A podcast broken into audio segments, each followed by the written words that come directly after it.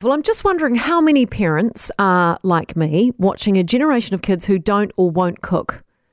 And how much of this has been exacerbated by COVID? What I mean by that is, yes, during lockdown, people cooked from home more, but they also ditched the supermarkets a bit and got into the meal kits and the takeaways. And we know this from a recent Herald survey, which looked at life post COVID for Kiwis. It feels weird saying post COVID. We didn't really, you know, given we didn't really have COVID here like other countries did. But also, are we ever really post COVID? I think it's something we're going to have to live with forever. But this lifestyle survey by Colmar Brunton and the Herald found that how we eat has changed. I know for our family, a couple of our kids became hooked on Uber Eats. Easy, convenient, you can get what you feel like, you don't have to leave the house, you don't have to waste time cooking, there are no dishes. Our kids got dependent on it for their flat.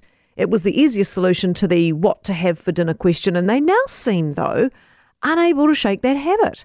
This is despite their mother banging onto them endlessly about what an expensive waste of money that is and how they really should cook for themselves.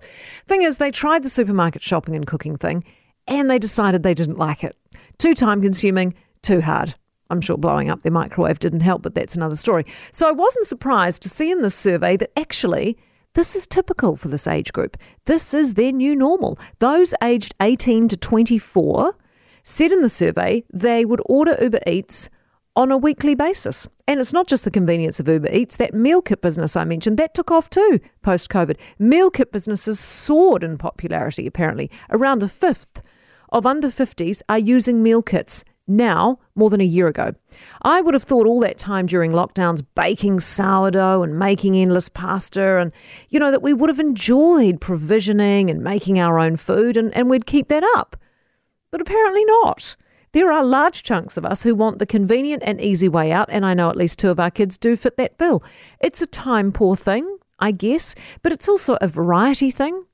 You, you may not know how to cook a you know a great Indian curry or a yummy Thai dish, but you sure as hell can order it from an expert in about 20 minutes. So it's not hard to see why that's appealing. I'm old school though.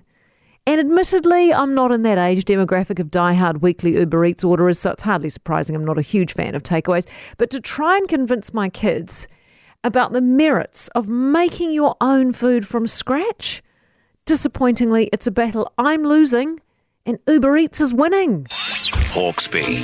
Urgh, can't stand it. Giant waste of money.